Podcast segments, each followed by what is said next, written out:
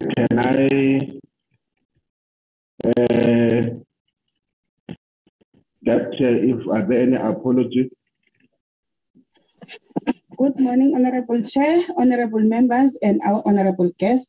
Chair, we've got apology from Mr. Zungula. He's in oversight with the other committee, and the minister is attending a cabinet retreat. The deputy minister is writing exams. Thank you, Chair.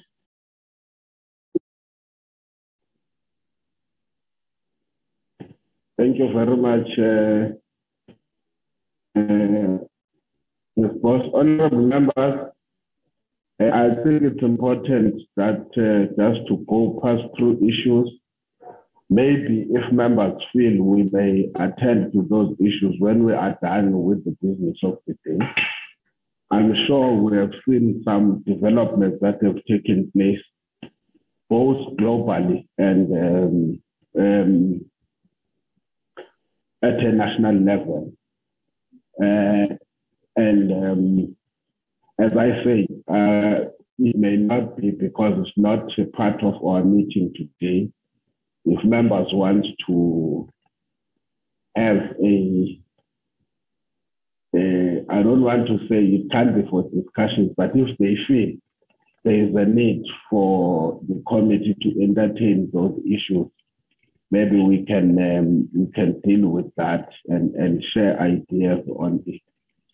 I'm sure honorable members saw last week uh, that uh, in the Randburg High Court.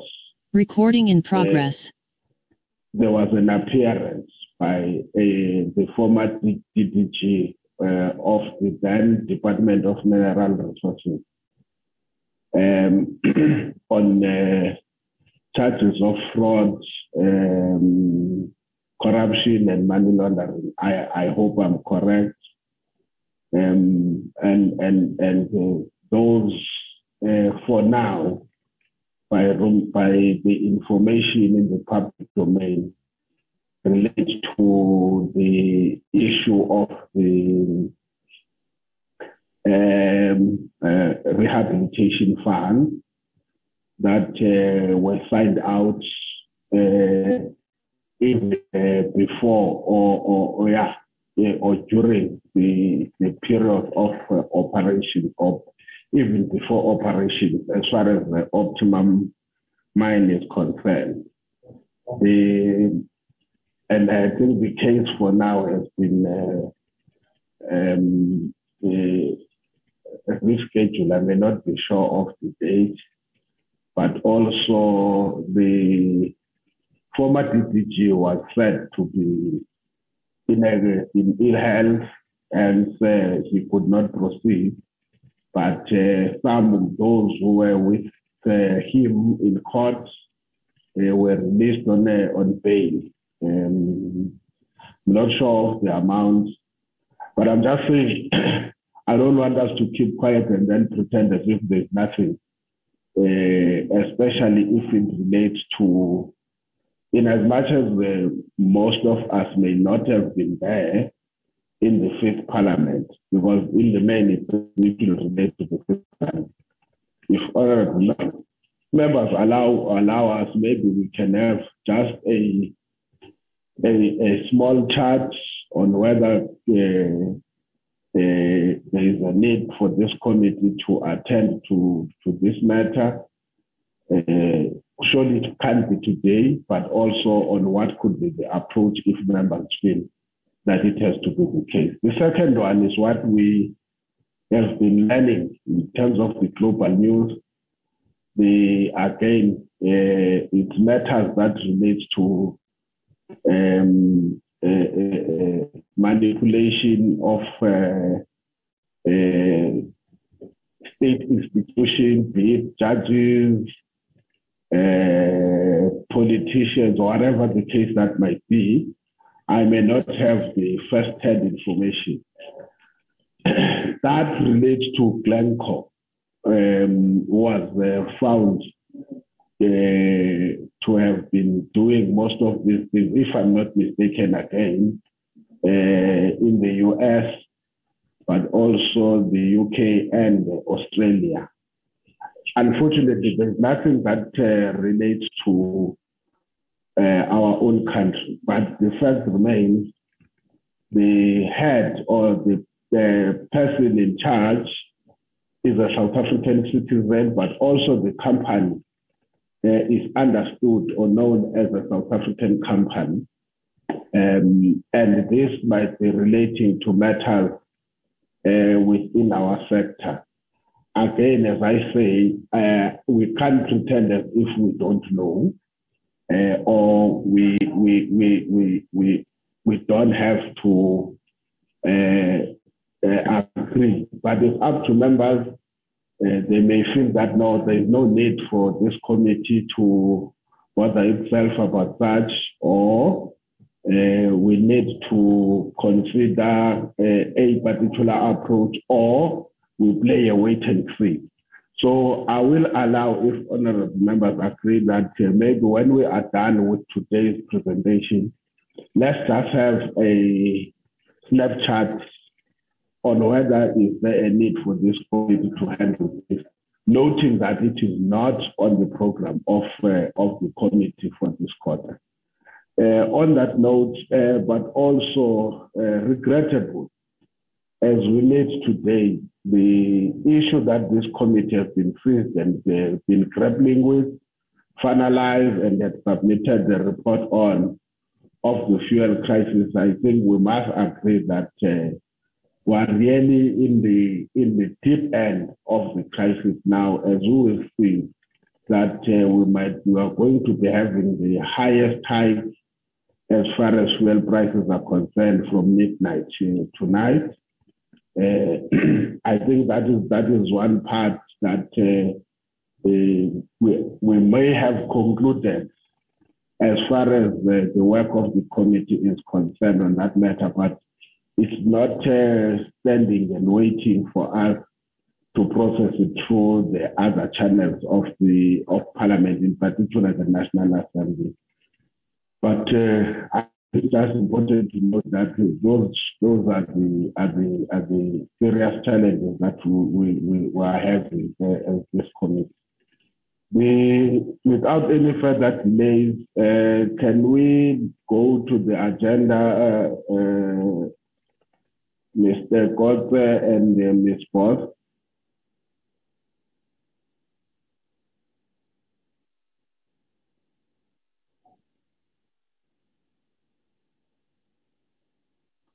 Okay, uh, I think we've done uh, with the other issues we are going to have a briefing by the MRE uh, on um, uh, AFRA, uh, which is the, uh, the Afri- African Regional Cooperative Agreement for Research, Development and Training uh, related to nuclear science and technology.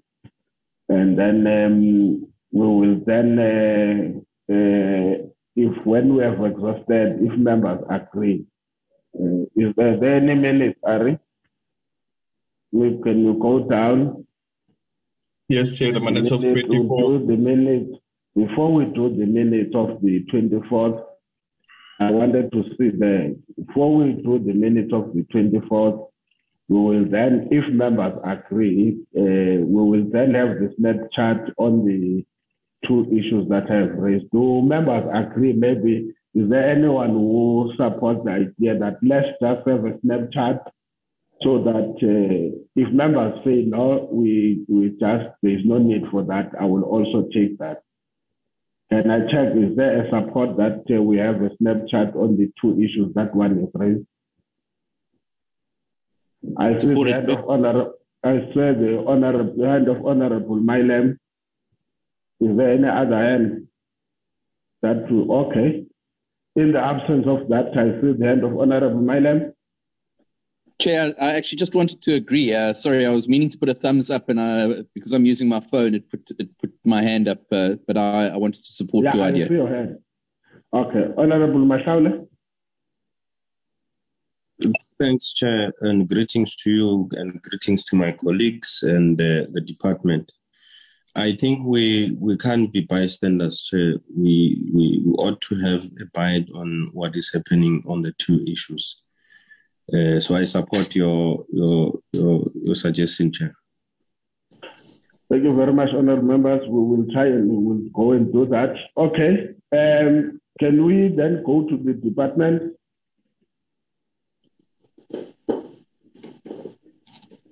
I'm not sure who's leading the department. Uh, I tried to see whether uh, Mamu Kamete is here, but I see that um, Mr. Mbambo and Mr. Mbele are present, and Mr. Msiza, I assume those are people who are at the level of the CPG. Whoever is fit uh, can do so. ngale ngakithi-ke kuyethiwa ozuzwayo ufanele aphathe umthandazo can continue Good morning, uh, Chairperson and uh, the honorable members and the colleagues in the meeting. My name is Zizamele Mbambo. I am the DDG for Nuclear Energy Regulation and Management. I will lead uh, the delegation from the department. I would like to tender an apology for the acting DG. Uh, DG is uh, attending the strategic breakaway session for the ESET cluster. Thank you, Chair. With your permission, may I then uh, request that the, the presentation be shared?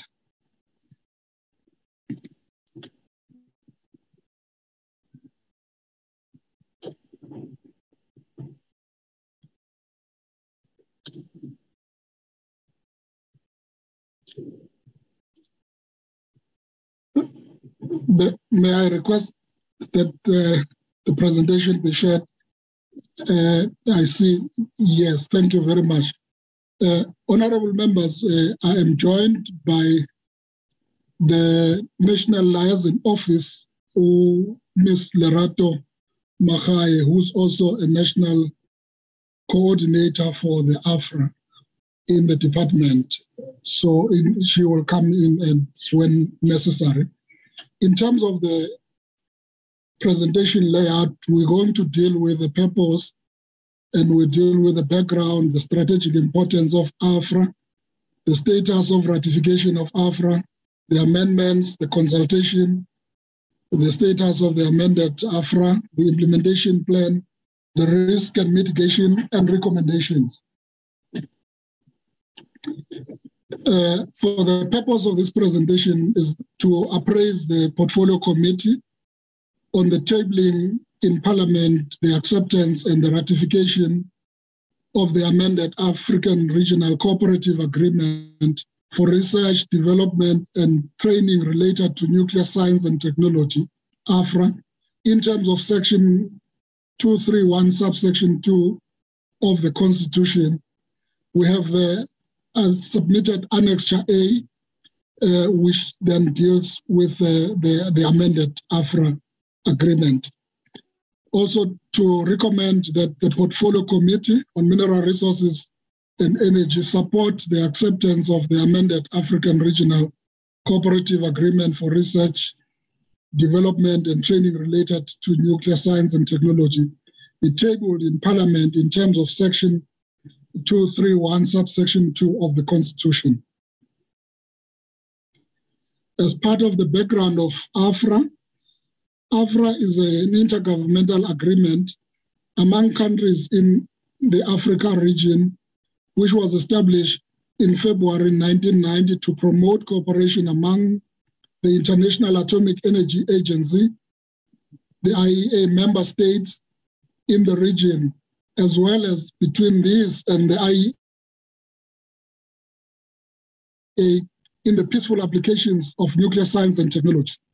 AFRA mission derives from the AFRA agreement, which is to be the leading regional organization in Africa and the vehicle of the states for the effective promotion and coordination of the peaceful applications of nuclear science and technology for socio-economic development on the African continent.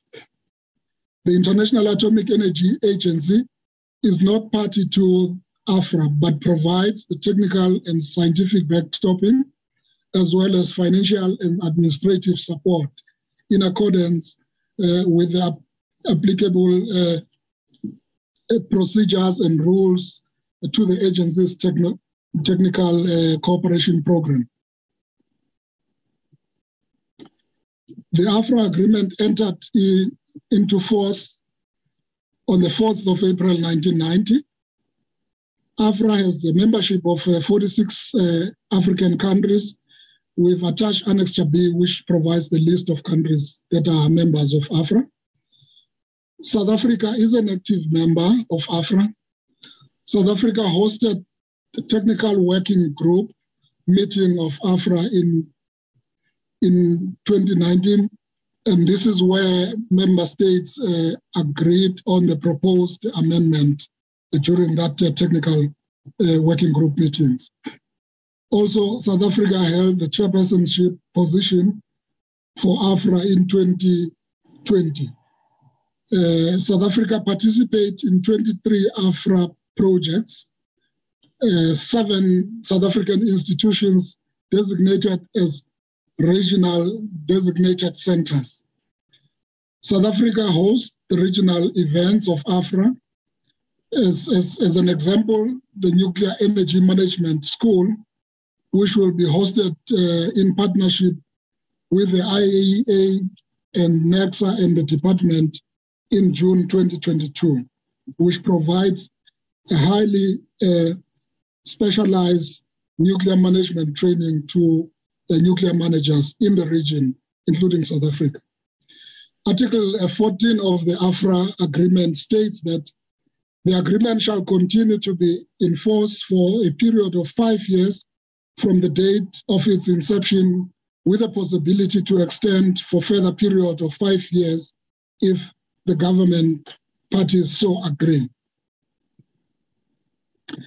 In terms of the strategic importance of AFRA, the objectives of AFRA programs are to maximize the utilization of available infrastructure and expertise in Africa in the field of nuclear science and technology, to accelerate moves towards regional self-sufficiency in selected peaceful applications by coordinating intellectual and uh, physical resources and disseminating innovative methods and practices cost effectively. AFRA activities contribute significantly towards the achievement of national and regional development objectives. The scope of their activities cover a wide range of peaceful applications of uh, nuclear techniques that contribute towards the achievement of national and regional development goals. South Africa benefits in the technical cooperation to use the available regional expertise and existing facilities for planning and implementation of cooperative programs under human health, food and agriculture, energy, environment, water management, and industrial applications. To, to further the, the, the fulfillment of AFRA mandate, the government parties adopted the following strategic goals, the SGs.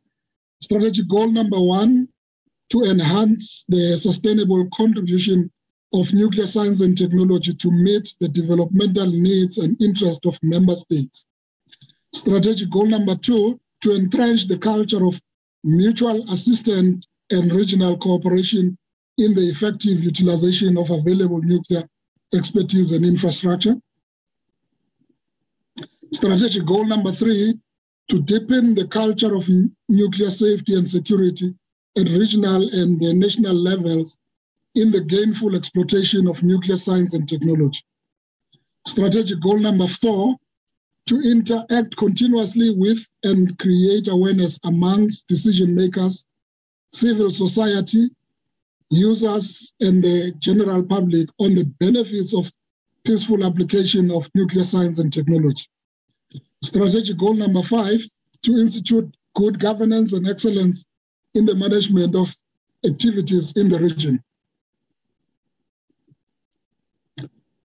In terms of the amendments to the AFRA agreement, the main changes in the agreement are as follows. The preamble where the parties replace the 1990 agreement with the revised document and states that the agreement shall continue to be enforced indefinitely. And paragraph 2 of the Article 14, which further gives member states an opportunity to withdraw from the agreement through a written notification to the IEA DG and will take effect six months upon receipt of the withdrawal notification. In terms of the consultation, the amended AFRA agreement was submitted to both the Department of Justice and Constitutional Development, the Office of the Chief State Law Advisor, and DIRCO Office of Chief State Law Advisors, International Law, for advice. Both departments confirm that the provisions of the amended agreement are consistent with the domestic laws of the Republic of South Africa and the international laws. The agreement was classified as Section 231, subsection 2 of the Constitution, and parliamentary approval is required. The department collaborates with other departments and state agencies to implement the AFRA program. Terms of the status on the ratification of the amended AFRA, in terms of Article 14, subsection 1 of the revised AFRA, the agreement will enter into force upon received by the Director General of the International Atomic Energy Agency a notification of acceptance by three members of the African region. On March 2020, the DG of the IEA received the notification from the three African countries that is the Republic of Ghana, the Republic of Uganda, and the People's uh, Democratic Republic of Algeria. To date, 16 countries have accepted the AFRA agreement. In terms of the implementation plan, the National Liaison Office of the Department of Mineral Resources and Energy administers all issues within the scope of AFRA program. The National Liaison Officer is the focal point to coordinate the IEA technical cooperation programs in South Africa and also the national coordinator of the AFRA program. The National Liaison Office monitors the implementation of the AFRA agreement of the AFRA agreement through the AFRA program. In terms of the continuation of the plan, the implementation plan, the department through the National Liaison Officer also facilitate capacity building uh, through the fellows, uh, which are available to university graduates or their equivalent and to individuals at technician level in the requested field, mainly through project oriented on the job training. Also facilitate the scientific visits, which are awarded to senior uh, staff with at least five years experience in the working field. The department also facilitates the IEA meetings through the National Liaison Officer office, uh, where technical consultant meetings, workshops, and conferences also take place in South Africa at a regional level. And also, we then uh, facilitate the expert missions uh, for experts to come and do their research in South African nuclear institutions, as well as the South African experts that uh, go and do research at uh, institutions in the region. Honorable members, this slide is mainly just to demonstrate the fellowship program, the various institutions that host uh, fellows in South Africa, as well as uh, the, the, the, number of fellows from which different countries uh, they're coming from. As an example, 61 fellows are being processed, and 48 were placed and, six, and 13 are still being processed. Most uh, placement, uh, we just uh, indicating that it's in the Stellenbosch University. So this is mainly directed by the area of expertise that the different fellows would like to uh, specialize in, and they would identify these institutions and we will then, as South Africa, facilitate their placement at these institutions. This is very important, uh, honorable members, because it demonstrates the collaboration that uh, at the region we want to leverage on the existing institutions and existing facilities in sharing the knowledge and strengthening the benefits of uh, peaceful use of nuclear technology. Next slide. In terms of the risk and the risk mitigation, we're highlighting here that uh, South Africa is one of the founding members of AFRA and has an advanced nuclear program. And this is, uh, we highlighted, honorable members would note that South Africa is the only country in Africa that's got an operational uh, nuclear uh, power station, which is Koeberg. And we also have a, a number of nuclear uh, facilities, including the Safari Research Reactor at Necsa. Uh, failure to ratify the amended AFRA posed a risk that South Africa may be limited in opportunities to effectively participate in AFRA program and lose a leadership role in the continent in terms of nuclear application. If a member does not accede to the amended AFRA agreement, it could be limited from participating in the AFRA policy meetings and other AFRA projects and activities. To mitigate the risks it is crucial for, for the Republic of South Africa to ratify the amended AFRA agreement. In terms of the recommendations, it is recommended that uh, the Portfolio Committee on Mineral Resources and Energy note that uh, the amended AFRA agreement was submitted to both the Department of Justice and the Constitutional Development, the Office of the Chief State Law Advisor, and DIRCO, Office of the Chief State Law Advisors International Law for advice. Both departments confirmed that the provisions of the amended uh, AFRA agreements are consistent with the domestic laws of the Republic of South Africa and uh, international laws.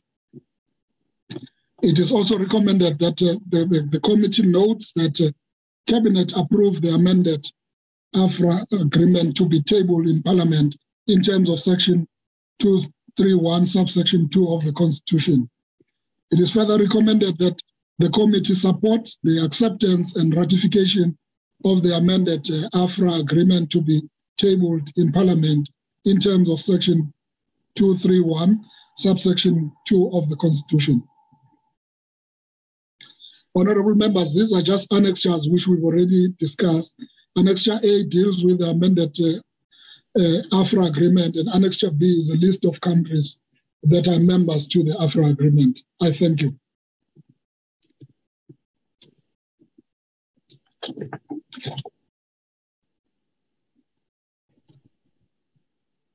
Thank you, Mr. Mbambo. Uh, my phone, my gadget was beginning to give me its own problems, but not that much uh, bad.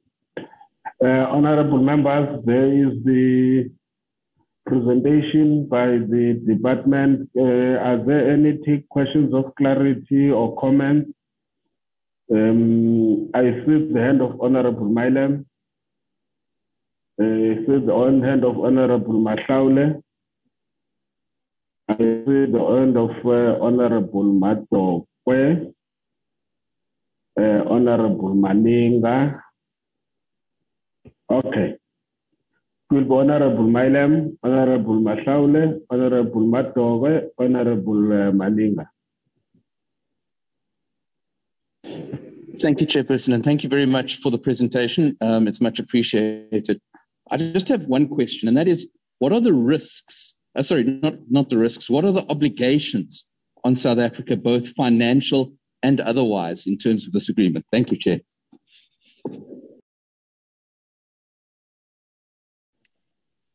Thank you, Chairperson. I have noticed that uh, in the presentation, what is asked of us is to make amendments to two clauses. And um, to me, they are a sensible request um, because they deal with the time frames uh, uh, which uh, seeks not to uh, bottleneck the the the country into uh, international agreements that are not well defined. And uh, I just want to ask that uh, with those two um, uh, requests of amendment, what is it that they're expecting us to do from here? Because I don't see why we should waste time on two clauses that, uh, to me, are sensible, unless I'm persuaded otherwise that uh, there is something wrong with those uh, clauses, so that we don't waste time. We we we agree to this thing, and then it, it goes out. We deal with uh, other other issues. Chair, thank you. Um, thank you very much, Chair. I'd also like to welcome the presentation. Um, I just have two questions. I think the first one is I think the amendment was um, drafted, I think, around 2020, if I'm not mistaken. So I want to understand why it's only being discussed now. And secondly, I think the presentation also spoke to that 17 out of the 44 countries um, have have accepted the amendment. I'm not sure. So I'm trying to understand as well why is it like less than 50%? What is happening with the other countries um, in terms of accepting the amendment and why are they not accepting if they are not? Um, thank you very much, Chair. Thank you, Chairperson. Greetings to yourself, members of the Portfolio Committee, the department, our committee staff, and everybody on the call. Chair, let me also welcome the presentation. Mine is just to to ascertain, Chair, that this will be the only amendments that we are requested to, to note and agree uh, uh, uh, is Mr. Mbambo and the team certain that they, with this document, the two amendments that they are requesting us to amend, are they the only ones? Have they satisfied themselves that the entire document is correct? It, they only need to amend those two uh, clauses. Thank you very much, Chair.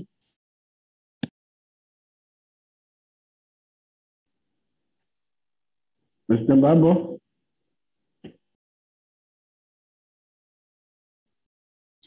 Thank you very much, uh, Honorable Chair and the Honorable members for a comprehensive set of questions. Uh, I will deal with the, the, questions and I will also request the National Liaison Officer, Ms. Lerato Mahai, to also add in if there will be any need for additional input. Uh, the Honorable Member Mileham uh, asked whether there is any obligations to South Africa in terms of uh, financial and otherwise by participating into this uh, AFRA uh, agreement. The Honorable Member Mileham, yes, South Africa as a member of the International Atomic Energy Agency and also a member of this uh, AFRA agreement is required to provide financial contributions uh, to the IEA for its membership to this organization as well as in Afra. And uh, in terms of the estimated amount for the membership fees that uh, South Africa pays or contribute to AFRA in terms of this financial year 2022-2023, it's around uh, 3.1 million that uh, South Africa pays as part of the membership fee in the AFRA uh, program. And uh, we believe that uh, as South Africa, is very critical that we do make our membership fees uh, payments into this uh, uh, organization because as a country, we derive value for money through participating in various uh, research and development programs related to nuclear science and, and technology that are of benefit to South Africa and the, the, the public in many areas that are relevant for the application of the nuclear technology.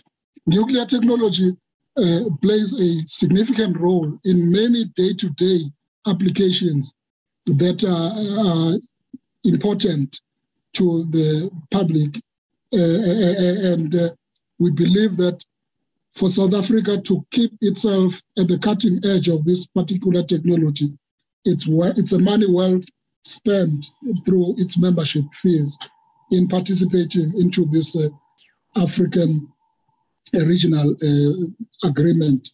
And it also strengthened the South African positions to make sure that it makes its facilities available to members in the regions to bring in uh, the, the, their experts to come and uh, conduct their research here in South Africa and also provide a platform for South Africa to uh, send its own experts to the region and uh, participate in the uh, research and development programs that are undertaken in the continent that are of benefit uh, to achieve the objectives of the region as a whole. So that, that, I will stop there in as far as this one is concerned.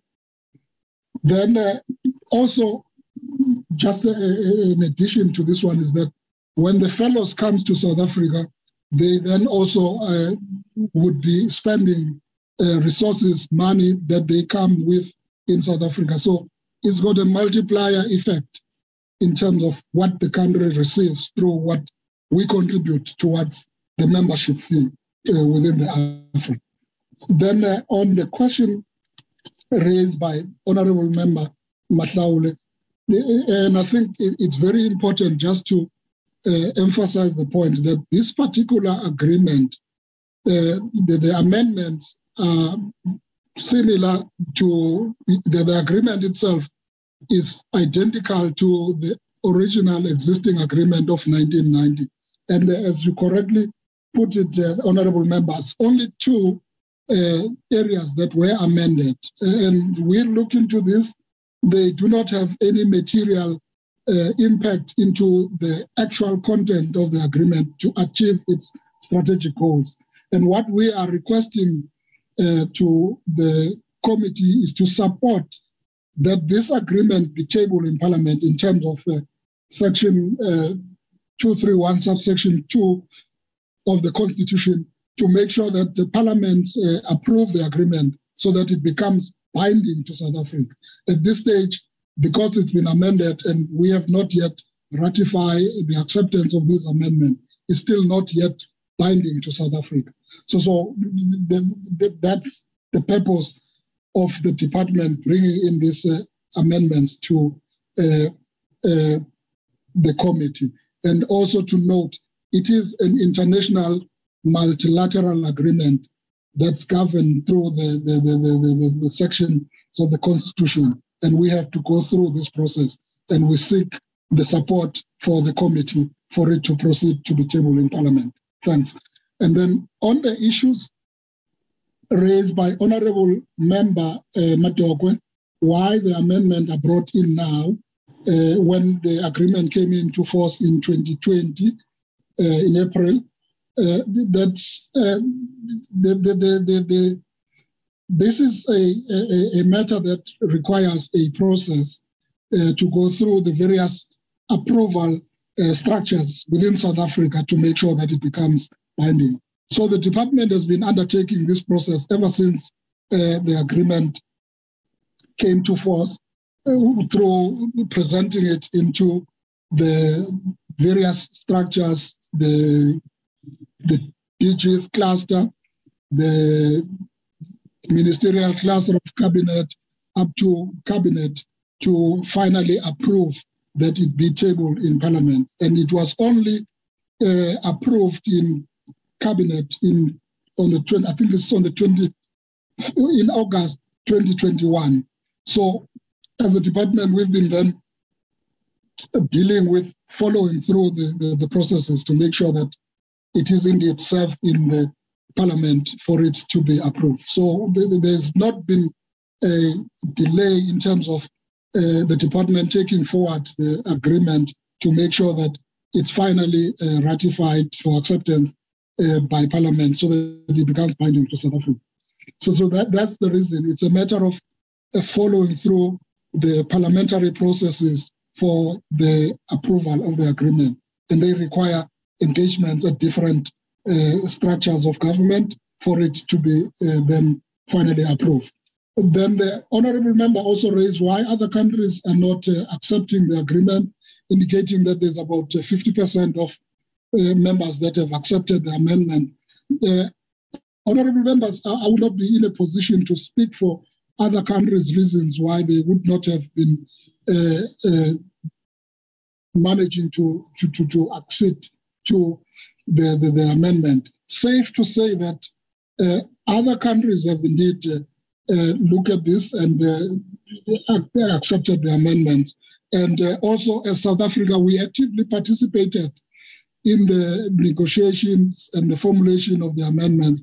And so we understood that uh, the, the, the, technical working group that was hosted in South Africa in 2019 was in full agreement with the amendments. And these were then recommended to the AFRA uh, representatives, which is the highest uh, decision making body uh, for uh, AFRA in 2019 September. And all these uh, uh, countries then accepted the amendment. So what is now happening is that the agreement is going through uh, approval processes in different countries, uh, which would then be treating the amendment uh, through their structures, uh, as we are doing as South Africa, to taking it through uh, our approval processes of Parliament.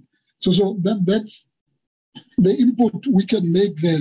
But as to specific reasons, we would not be in a position to, to, to, to determine why the reason.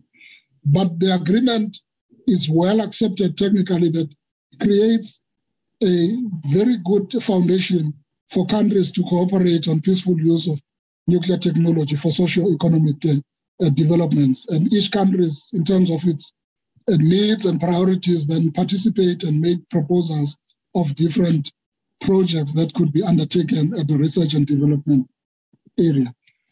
Then uh, Honorable Member Malinga raised a point whether the department has satisfied itself that these are only two uh, amendments that uh, are required in the agreement. Uh, and we would agree to that, that we've gone through a rigorous process as a department uh, to make sure that uh, the agreement is being subjected to the legal review uh, after it was technically agreed at the different structures of AFRA. And our departments of uh, uh, constitutional justice and constitutional development confirms that the agreement is in line with the domestic laws as well as the, the Department of DIRCO, international laws, the Office of the Chief State Law Advisors, international international laws confirms that the agreement is in line with South Africa's uh, international uh, obligations and international law. Uh, so we are satisfied as a department that these are the only amendments that uh, are, are, recommended as part of this agreement. And that's what was agreed at the level of AFRA, where South Africa actively participated as a founding member of this uh, organization. I will stop there, uh, Honorable Chair, and uh, request whether the National Liaison Officer would like to add if there's any important uh, information that uh, would help to uh, give to the committee. With your agreement, Chair, may I request uh, Ms. Lerato to also make inputs into the discussion. Uh, thank you, Mr. Mbambo, and uh, thank you to the chairperson. Maybe just one point, Mr. Mbambo, that I can add that one of the reasons why the members decided to amend this area to say that the agreement shall, shall be enforced indefinitely was because of the challenges that every five years they have to go back to their governments and to follow the internal processes of getting it to be acceded. Uh, this has posed to be a challenge in the past. The agreement has been um, renewed three times already. Then the members took a decision that to make sure that they do not have these challenges, that they are now currently being in, trying to get it uh, through their governments, is to make the agreement uh, to be enforced indefinitely. Thank you, Chairperson. Thank you, Mr. Mbambo. Thank you very much, uh, uh, Ms. Mahai. May I then uh, hand over to you, uh, Chair? Thank you. Thank you, thank you, Ms. Uh, Mr. Mbambo and your team. Look, sometimes um, um, I understand your your challenge in the public service. If we were to put this thing back, let's maybe let's check. The first thing I'm interested in um, is the matter that relates to your your June June whatever 2022 engagement, um, which is led by NECSA, the department. That's the first one. Number two, just if you can put back that slide. Number two is the issue that relates to to um, strategic goal number five. And I'll tell you why I'm raising those things. I want you to put, if possible, can can you reflect your your, your submission? But the reason I'm saying, Mr. Mbambo, I think here it's not an agreement. The agreement exists. You are tabling an amendment on an existing agreement.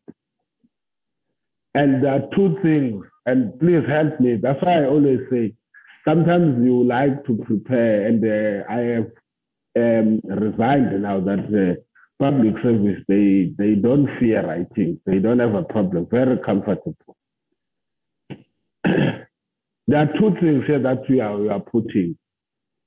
One, call it a ratification or an amendment to an existing agreement. The first one is that um, the agreement signed and agreed to now is no longer subject to a revolving period. It is indefinite. I think that's what for me I thought you were saying.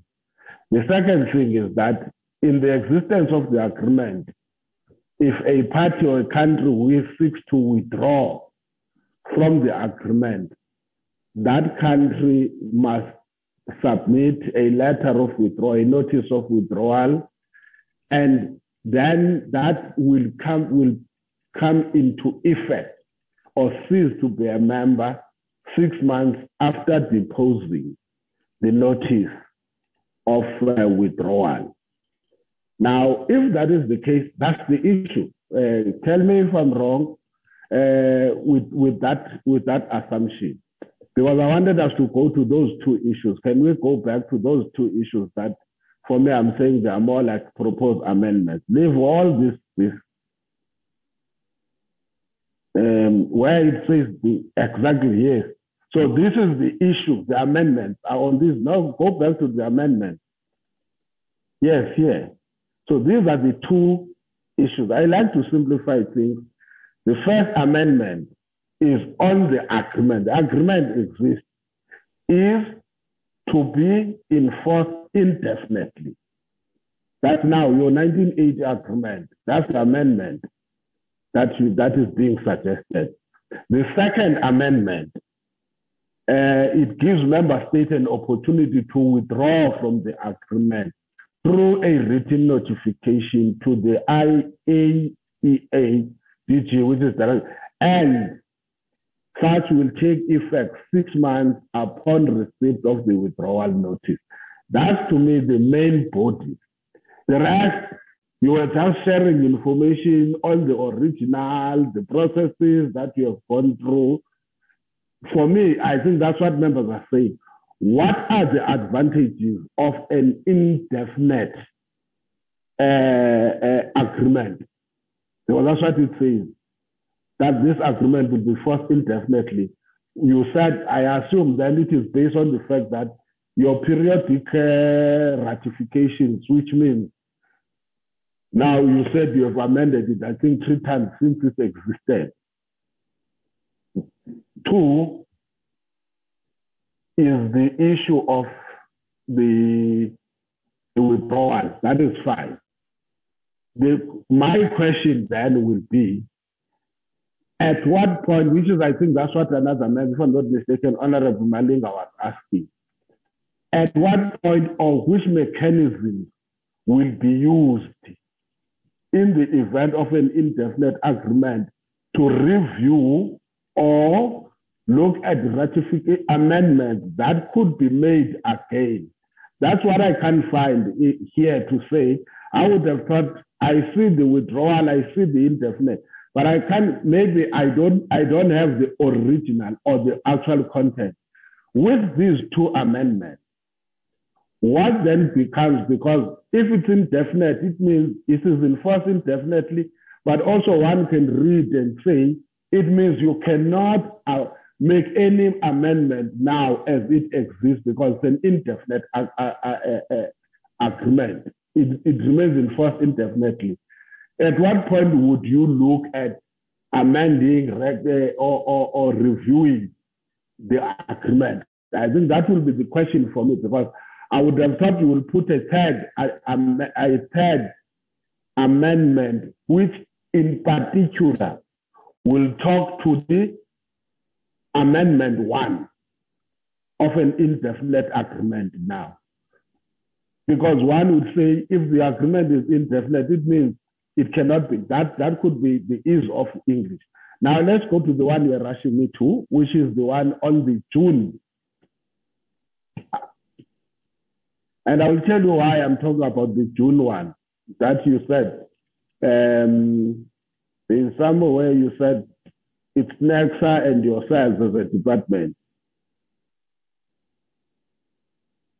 Now can go.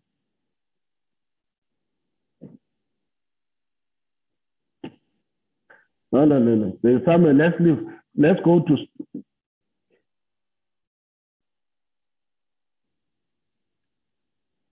Now go back.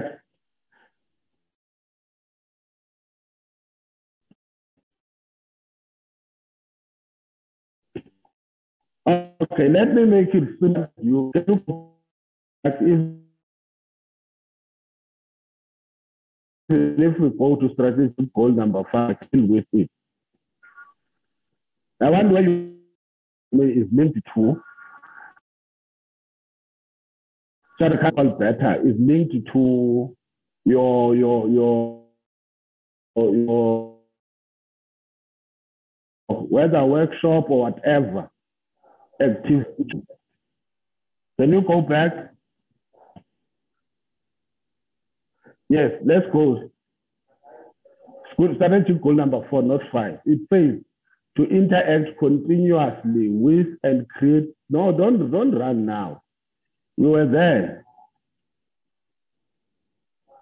Strategic goal number four. You, you, you went back and you left it for your, your amendment.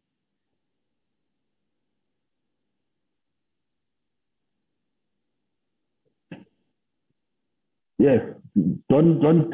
Now it says to interact continuously with and create awareness amongst decision makers civil society, users, and the general public on the benefits of peaceful application of nuclear science and technology. Now, that's why I wanted that if we understand better your June 2022 conference or whatever it is. I'm raising this thing because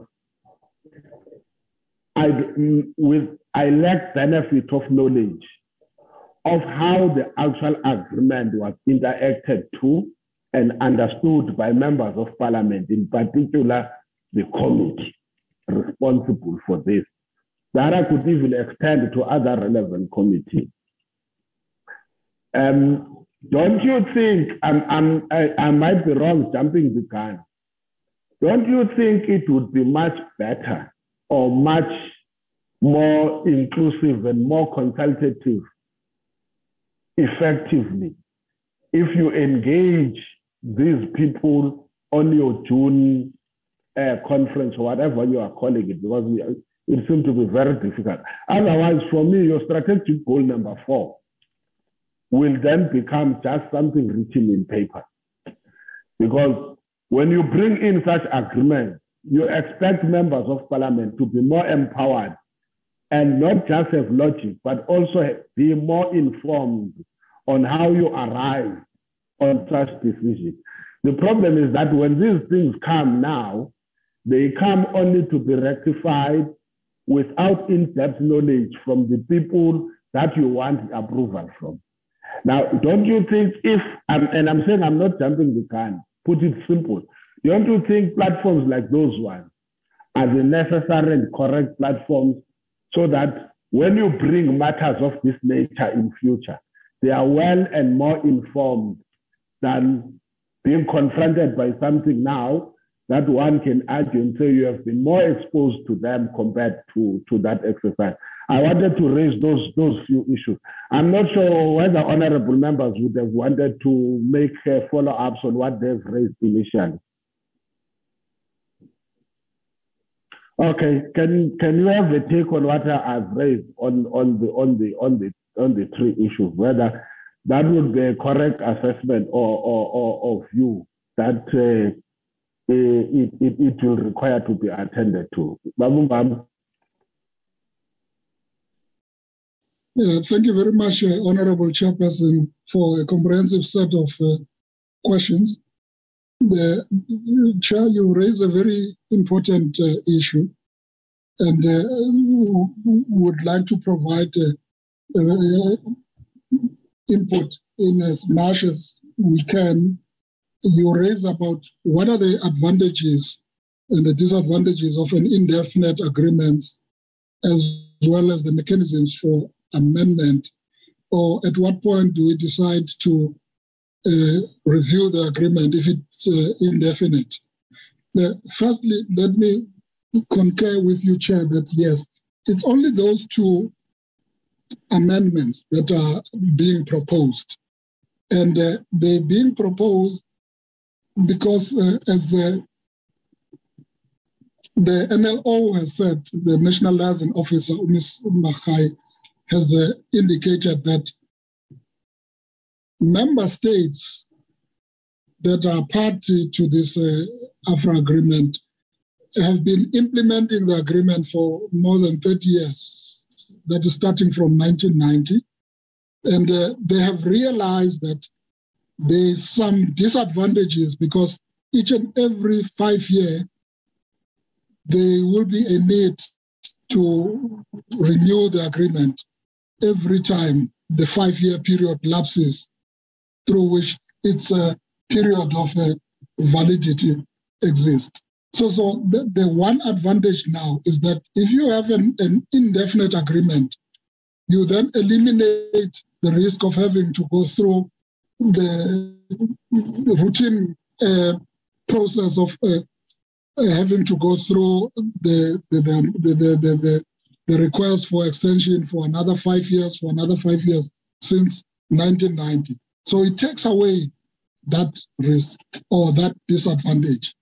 Then the advantage also, what it does is that it allows for continuity in terms of execution by different uh, members of the region of the agreement. Once cooperative projects have been identified and uh, agreed for execution, then members uh, are assured that the agreement remains valid. So they will be executing the agreement without having to worry that they still have to go back and, and, and, and go through the, the, the, the approvals for the extension.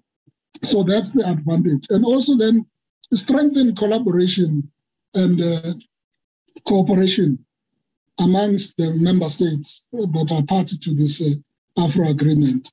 And we see that as a, an advantage that uh, you then have members exchanging the experts and exchanging the knowledge, uh, making sure that they leverage in the existing uh, infrastructure within each uh, country, as well as uh, the expertise that exists amongst the experts in the African region. And therefore, it uh, create a, a, a, favorable uh, platform that facilitates that uh, the African region attain its strategic goal of being self-sufficient in terms of the peaceful applications of uh, nuclear uh, technology. So, so we see this as much more uh, key advantages of making sure that we have an agreement that's that is uh, been extended indefinitely, that's permanent, and it ensures that there is continuity in the engagement and the application and the collaboration uh, amongst the member states. Then, Chair, you're quite correct. In terms of strategic goal, uh, that uh, strategic goal number four, you, you, you, you, emphasize to interact continuously with uh, and create awareness amongst decision makers, civil society, users, and the general public uh, on the better and the benefits of the peaceful applications of the nuclear science and technology. You're quite correct, Chair, that uh, platforms like this, uh, and you've uh, specifically identified, as we've correctly put it in the presentation, that in June 2022, that is in the coming months, uh, from the 20th of June to the 1st of July, there's going to be a regional nuclear energy management school that will be convened in partnership with the International Atomic Energy Agency uh, between NECSA and the department, whereby an estimated number of uh, 44 or 40 or so uh, experts will descend to South Africa to come and study nuclear management. And these are senior management at the highest level uh, to make sure that we standardize on the expertise that nuclear managers in the region and all over the world need to have. And these are uh, put together by the International Atomic Energy Agency all over the world. And as part of this AFRA program, we're able to pull through such a, an important uh, platform. And uh, the participation thereof, uh, members go through a, a, selection criteria wherein they apply and uh, then get attend. We've got a very comprehensive program. But we believe that, uh, Chair, as you've alluded to, this can create an opportunity where we may invite members of parliament, uh, in particular the members of this portfolio committee, to attend uh, uh, and we can share all this information with the committee. Uh, maybe what we believe could be a, a very important uh, uh, opportunity for the committee to then get engaged and, and, and see what these platforms provide is, is, participation through the opening session of this event and there are a number of uh, engagements that are lined up as part of this program, which I will request uh, the National Liaison Officer and the uh, National Coordinator, Umis Mahai, to, to elaborate uh, as to the program that is being planned as part of this uh, uh, nuclear energy management school that we believe may be of interest and of value to create awareness to the stakeholders. And we've already invited some of the key stakeholders uh, to consider this and also participate. And the ones that will then be attending this two uh, week uh, school who have already been uh, selected by the IAEA going through this rigorous uh, uh, screening process that they will have to go through to demonstrate that they will be uh, participating and making sure that they they achieve the objectives of the goal. Because the the cause itself is quite uh, rigorous and it's very beneficial. Creates an advanced understanding of what are the attributes and the the, the, the, the, the skills that are required for a nuclear manager in the nuclear facility wherever in the world so, so, so I, I believe this this can create a good opportunity to the members to also uh, uh, have an opportunity to participate. Uh, with your approval, I hope I've covered all these uh, key issues that you have raised and I've given the sense of uh, our understanding and also how this would then be uh, done. Maybe what I need to deal with is the one of the mechanisms for the amendments and the reviewing of the agreement.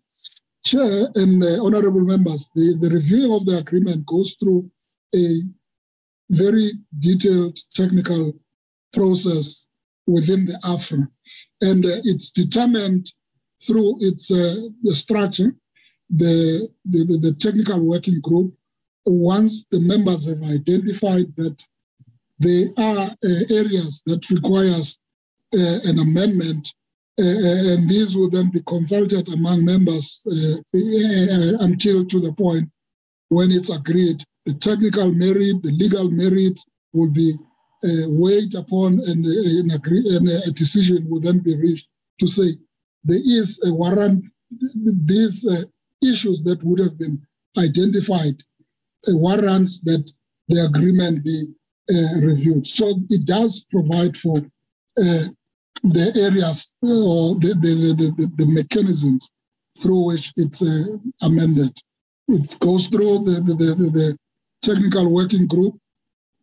After it's been processed and agreed technically, it then gets recommended to the highest decision-making body of AFRA called the AFRA representatives uh, which meets uh, every year in the margins of the IAEA General Conference, uh, wherein then the proposed amendment would then be endorsed. So there is a formal process and it gets engaged uh, widely within the member states in the region so that in the end, if there is a, a need to amend, the amendment could then be taken through even if they've been then agreed at a technical level, they then get subjected to the parliamentary process, as we are doing now, where we're subjecting it to our parliamentary processes to make sure that because it's an international agreement, it has to be endorsed by parliament so that it becomes binding to each of the member states. So, so Chair, I would uh, request with your permission to stop here and also then uh, request the national liaison officer or the national coordinator, Umis Mahai, to also amplify the, some of the issues that you have raised, in particular around the School of uh, Nuclear Energy Management. What are the uh, processes that are involved in there? Uh, with your permission, may I request uh, Ms. Mahai to also uh, make an input? Chair, thank you. Thank you, Mr. Mbambo. Uh, as you've mentioned, the Nuclear Energy Management School so is part of a training course that is provided uh, for the regional members. is hosted by South Africa, but it involves other country member states. Like we are having about 20 participants who are coming from uh, the region. Uh, mainly is those countries that are intending to um, expand on the nuclear program, especially on the power side. So the participants will be be provided uh, sort of like an international perspective, as well as um, the lessons learned and best practices from the IAEA side in different areas of nuclear, whether we are talking about nuclear fuel or nuclear safety issues, what has happened where, and how do you handle that? Or how do we strengthen our regulatory framework in terms of ensuring that whatever material we are using, or whether it's radioactive sources that are used, used for medicine or in, in other areas, how can those be handled? So the training will be for two weeks and uh, it's provided by the IAEA experts and together with some of our local experts. And the participants will be grouped in groups where there will be mentors who will be assisting them in different topics.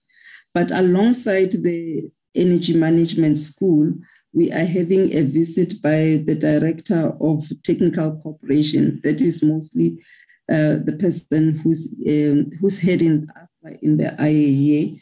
He'll be coming to South Africa for a week to visit the different stakeholders that are involved in the part, um, the AFRA program. This is as part of oversight as well. So what we've planned with him as well as in relating to the strategic goal four that the chairperson was highlighting, we on on the Tuesday, on the 21st of June, we are having a nuclear lecture at Northwest University in Mahikeng, whereby we will be engaging with uh, with the youth, mostly the students um, from the university and from around, uh, just to talk about the nuclear issues, as well as we've invite, we are going to, we intend to invite the learners from the three different schools that are uh, uh, majoring in who are, who are in science and maths, um, who have taken them as their subjects, as, especially at high school, to kind of uh, share an awareness about the nuclear field, what would be the possible careers that they will take. And we are hoping that this will spark the discussion whereby they also go back into the community, they go back to their schools to discuss what is there as well. And um, the, the director will also have some site visits uh, to NECSA and as well to the Institute, South African Institute of Welding, whereby they are using techniques like non-destructive testing, um, uh, which, uh, which is one of the nuclear techniques to ensure uh, strength in components and so on, because South Africa is well known as for assisting other countries. We saw that in the slide that Mr. Mbambo presented, where we are having fellowships, there are some coming from other countries like Cameroon. They want to have a center that is similar to us. And the South African Institute of Welding is providing the training to the fellows from the other, from that country. Um, I, I, think the chairperson is definitely correct that in terms of strategic four, the um, stakeholders that we have listed there, we definitely need to, to foster our communication and raise awareness that we are, um, so that when it comes to things like decision making, discussions, there's also the other information that is shared that is not in the formal uh, forums as well. And I, I, believe this is one of the areas that also at AFRA they impress upon that we need to also include our decision makers in, in events or we sort of tailor make those where we can have the discussions and include the IAEA as well uh, in terms of uh, creating a broader awareness and we'll definitely look into that one chairperson and try to have that. But the nuclear energy management school is open for, for the members if they would be interested to attend. Thank you, Chairperson and Mr. Mbambo. Thank you, uh, uh, Ms. Makhai and uh, Chairperson. Thank you very much. Uh, we hope we've covered uh, most all of the issues that the chair raised. May I then uh, hand over to the chair? Thank you very much again, Mr. Mbambo, with your your responses and your presentation. Now, I think some other issues will require us as honorable members to continuously interact with them. And the reason I was asking this question is um, simple because, um, in my view, maybe you can, uh, you must assist us um, from time to time. Um, for an example, um, when we continuously engage, even with the department, recently we just did that in terms of your uh, annual performance plans and, and, and, and, and priorities. We, I would imagine a situation where you are one of those who initiate some basis for ratification of certain aspects of a the existing agreement, but it is not contained or part of our of your priorities that has been submitted. I, I, that's why I'm saying it's a matter that, from a committee point of view, we must find mechanisms to deal with them, not um, to sorry with my language, not to be reduced only to rectify what would have been decided uh, on when we have not tested the demand or need for such ratification to take place. Being the case as it may, can we now go to the other item? I assume honorable members have been um, fully abreast of the of the development. can we go to the other item, the one that we talked about? I don't want to open um, honorable members by trying to confine. I will come in with uh, uh, my own um, suggestions or inputs when members have expressed their views. The point, though, honorable members, is that um, we can't discuss the matter now. The question is here are issues in the public domain, and uh, they may reflect things that the committee uh, has got an interest or is supposed to be responsible of. Um, what can we do, or what is the feeling of members if uh, there is an agreement that uh, the committee has to attend those issues? Uh, maybe let's just get an idea of what is it, and then we will try and um, uh, summarize what we think could be the best approach or option uh, on these matters, and then we'll go to the matters. Uh, is there any take now on the item that we talked about, the Snapchat, on the approach?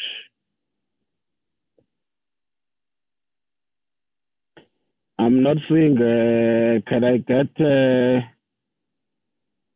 a sense?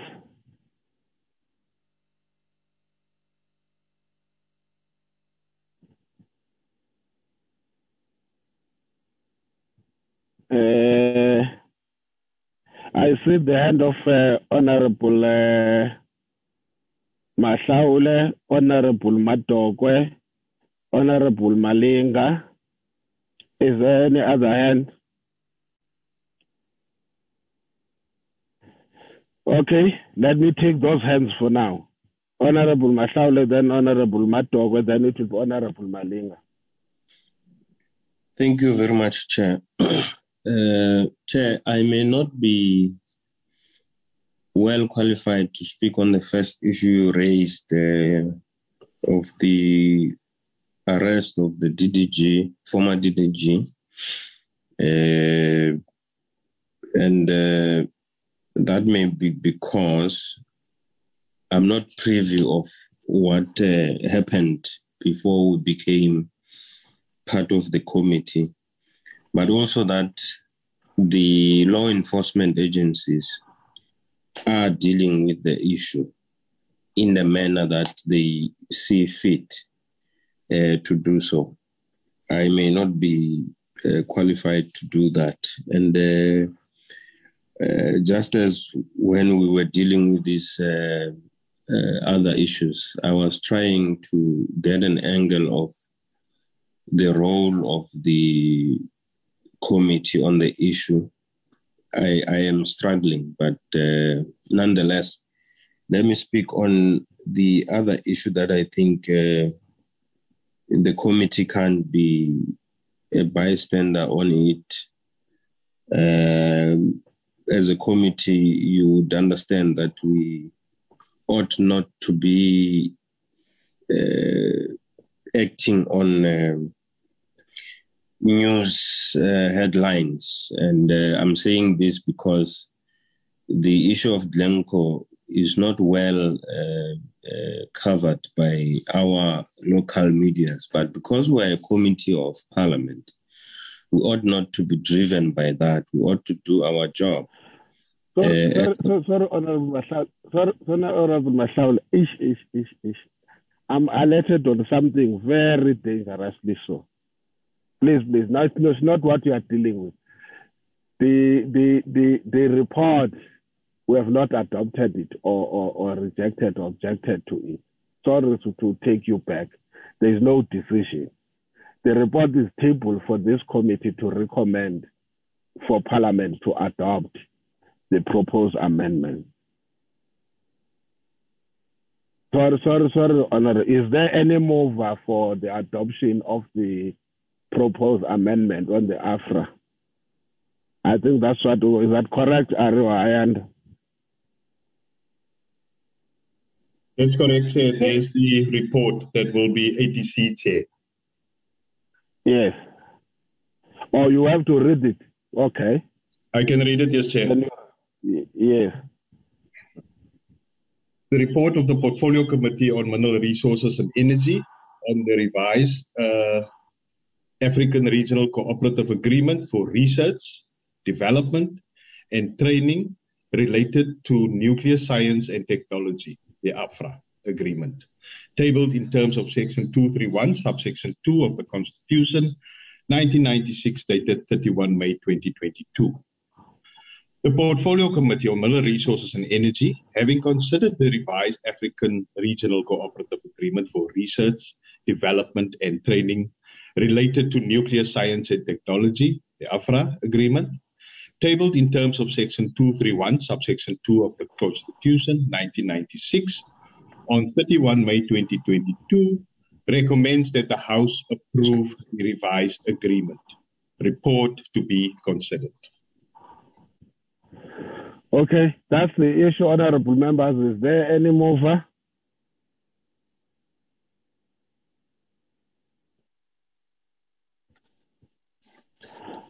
I move, Uh, Chairman. Thank you, Honorable Kola is moving for the adoption. Any seconder? Is that Kula or Bilankulu?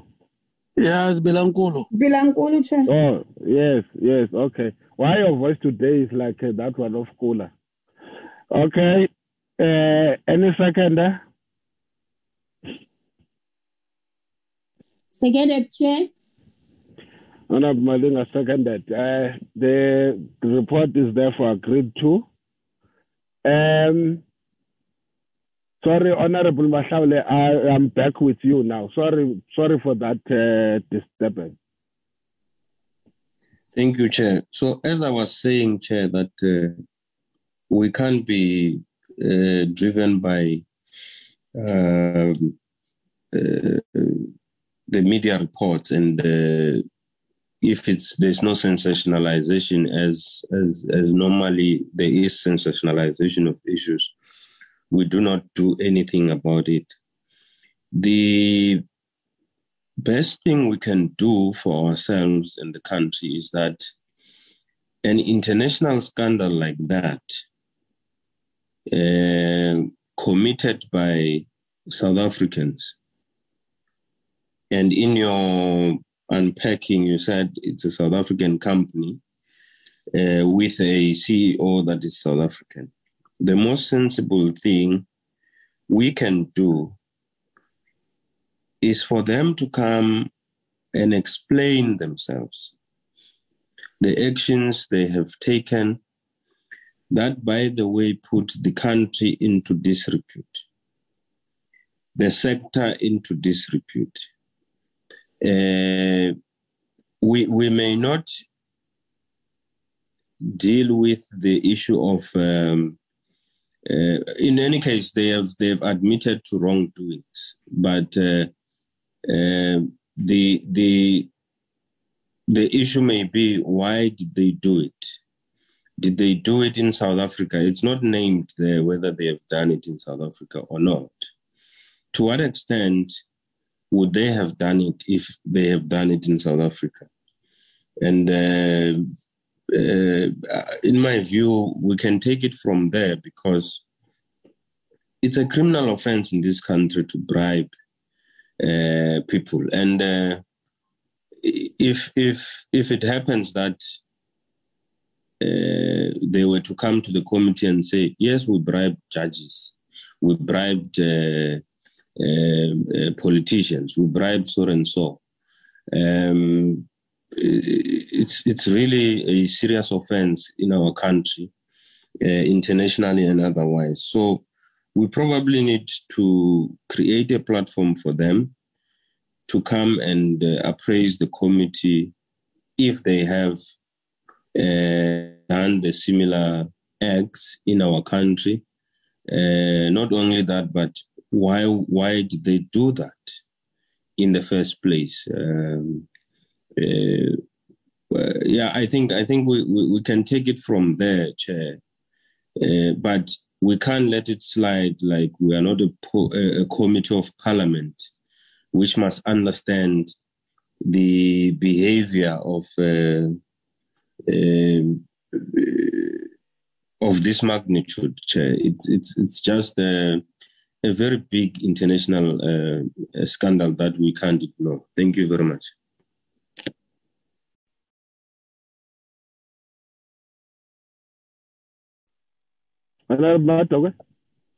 Um, thank you, Chair. My gadget was just giving me a problem. Um, I think I would want to um, to concur with uh, Honorable Mahlaule first. Um, and secondly, just to perhaps just highlight that um, as a committee, I think it should also be our culture and our responsibility that whatever comes up, even if it's not in the in the in the schedule of the committee, but whatever is related to minerals or is relating to energy, we ought to respond or we ought to discuss it, um, including the first matter as much as the DDG are served in the first, in the fifth parliament. But my understanding is that some of the decisions that they made, they did affect and they did contribute to some of the challenges that we are facing as the committee and as the department right now. And maybe after thorough investigation or after thorough discussions, we might find out that some of the people that are implicated are still serving um, in the department or are still serving um, in some of the entities right now. So I think it is important that as the committee, we, we discuss and we probe both issues in terms of how do they affect um, the business of the day currently and what needs to be done because there always needs to be accountability and the only people that can drive that accountability is this committee. Um, thank you, Chair. Okay, Honorable Male. Thank you very much, Chairperson. I, I think with the first one, Chair of the DDG, maybe it's going to be difficult for the PC because it's up to the judice. But I concur with the Glencore issue with the sentiments that the whip has just uh, alluded to. That can they can we make time to uh, for these people to come and maybe brief or tell us their side of the story. But with the ones that that with the one that is in court, uh, I, I'm not sure because the court has not heard the side of the DDG because uh, I you said he he, he dropped a, a, a, he fainted in court or something. So even the court has not heard the story. So I'm I'm not sure what what would be the the case, Chair. Thank you very much.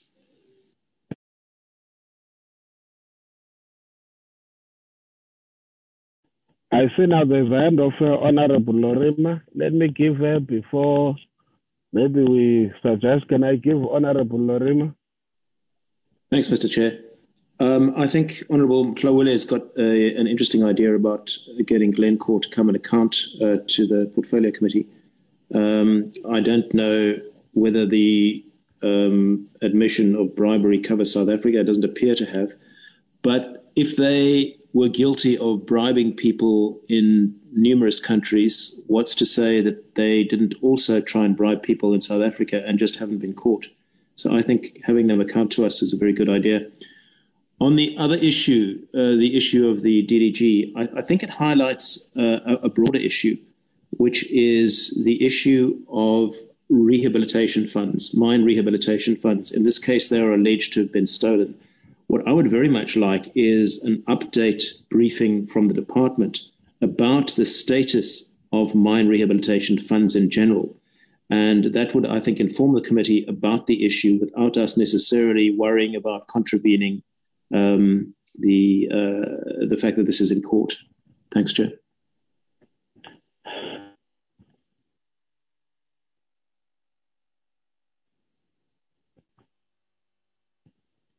Thank you, thank you, honourable members.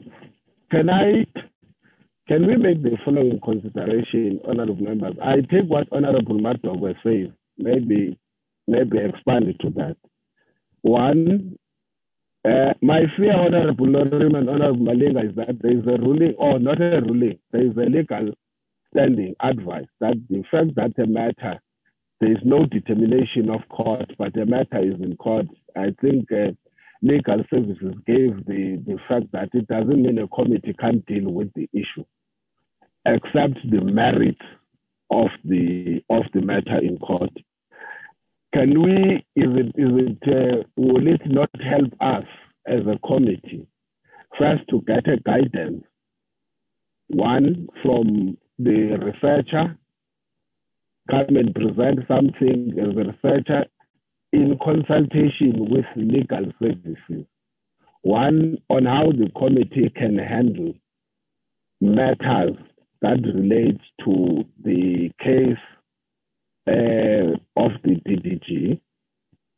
Two, how it should, uh, if it does, handle matters that relate to the allegations uh, or um, not, I don't want to say it's difficult, or with, with a case, with the case that uh, relates to Glencore, both in terms of the, their um, existence as a South African company that plays at a global stage, but also the its implications on the said scandal. And then from there, if we get that guidance, we make the considerations that members say, decide who and how uh, to to invite uh, to to to to look at this thing. I must say, at some point in my engagement with the staff, um, I had uh, said that uh, we might, uh, until Parliament made the announcement, have to look at issues that would have been raised, for an example, in the State Capture Commission, or whether are there issues that relate to the committee, which uh, we may have to interact with. Uh, but unfortunately, Parliament said now they are waiting for. I'm not sure whether that uh, we won't be jumping the gun. Uh, the point that Honorable Madogo was saying that look at in overall, sometimes it's better to be proactive. But now I understand there's a decision of Parliament. Maybe they can look at that decision of Parliament and uh, how then does it relate to what the committee is suggesting. So if, if, if will that not suffice? Um, and then based on that guidance, including the legal view, we then agree um, whether uh, the proposed uh, or the coming legal opinion phase, or we decide to move to move ahead, so that we are, from a point of view, we would have done what from an uh, uh, initiation of processes is concerned. Will that not suffice? Maybe, and then we can then, based on that legal advice and that researched work, including facts that could be on the table that are undisputed, which is what I think the researcher can help, that are undisputed. Um, something called it is common cause that there's one, two, and three, and based on that, this is what has to be done, and then we move from an informed position. Will that not help, honorable members?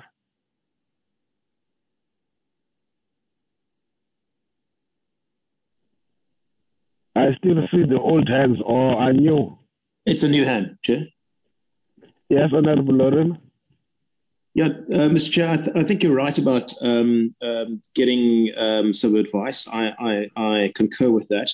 However, I do think we must be careful not to just restrict this to state capture. It's quite possible that there was bad behavior outside of the state capture. There may have been bribery in another context. Um, no, no, no, so just... no, no, no. Let me, let me, let me come in. No, no, no. I'm, I'm saying that leave the state capture because there is already a decision yeah. by Parliament. Yeah. Honorable was saying. So I'm saying that legal advice could tell us what more we could do beyond what we might be talking about now.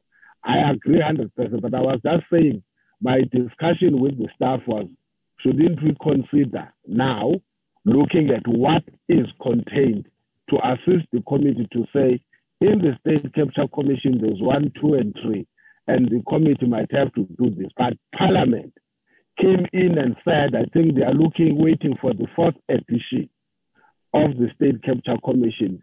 Based on what then in overall is contained, it will start to act. So we are a committee of Parliament. Unfortunately, we might be jumping the gun because Parliament would not have taken a decision what to do with the report. So that issue, I was just saying, we can put pack it aside and then deal with what, as a committee, we think we're supposed to deal with, as per the advice of the of legal services as well as the refreshed information at our disposal. But but I, I just wanted to clarify that part that the, no no we can't be limited as a committee to the State Capture Commission. We've got a duty beyond that. Yeah, uh, quite quite agree, Mr. Chair. Um, if, if while I've, I've got the mic on, I'd, I'd just like to also talk about uh, the the other issue, and, and that is just that um, you know I, I'd, I'd, I'd, I'd appreciate a briefing on the not so much just on the um, the cases in court. In fact, not even that at all necessarily. But it has highlighted the issue of mine rehabilitation funds and how okay. well catered they are. And you know, um, I remember some time back we had a briefing, and this is several years back. We had a briefing on the general state of rehabilitation funds. What I'm proposing is that we have a repeat of that and an update. Okay. Is there any second, honorable member? Agreed, Chair. Thank you very much. Uh, that one, it will be done. Uh, I, I, will advise Honorable Lorimer, I'm sure the, the committee staff is listening, that when we deal also with the with the next quarter report, although we are going on to a long recess, that uh, they must consider including it on the next program of the next quarterly program of the committee. Honorable members, uh, if if that is the agreement, we will try and find as the soonest possible date that can uh, deal can help us uh, on on these issues um, to quickly attend to them. Can we now go to the minutes of the 24th, Ari?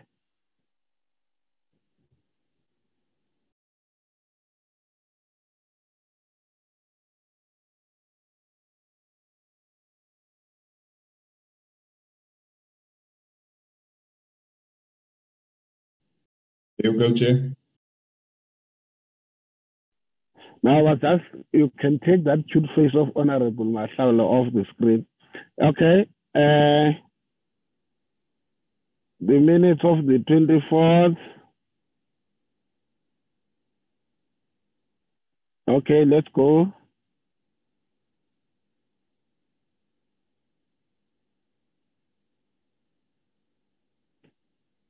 Uh,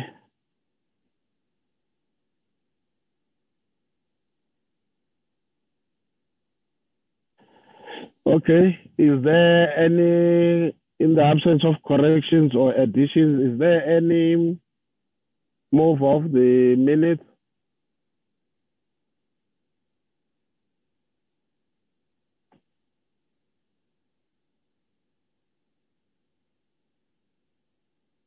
I move, Chair. Honorable Malinga moves. Any seconder? Mayor Malinga was not in the meeting, Chair. Yes, Pardon? yes, I was in the meeting. You. Thanks, Ari. You're welcome, You are not in the meeting. No, I logged in at nine, whereas you started at the eight. No, I did not see it. It was those minutes. Sorry, Chair. Okay. Is there any move of the minutes? But you are part of the meeting. Is there any move of the minutes? Chair, I move for the adoption of the minutes. Any seconder?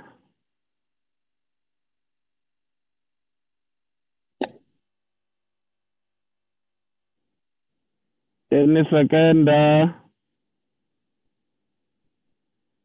Mayor Malinga can second, Chair. Any seconder?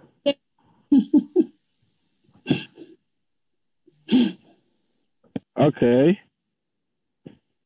Uh, honorable members, any matters arising? Uh, honorable members, on that note, uh, thank you very much. The meeting stands adjourned.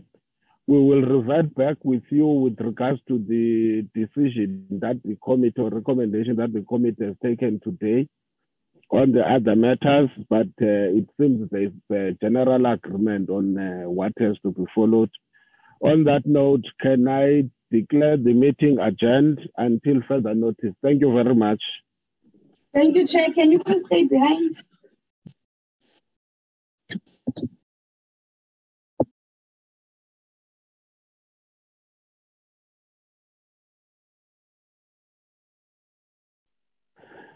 Does Honorable Malinga agree that I must stay behind? We must stay behind.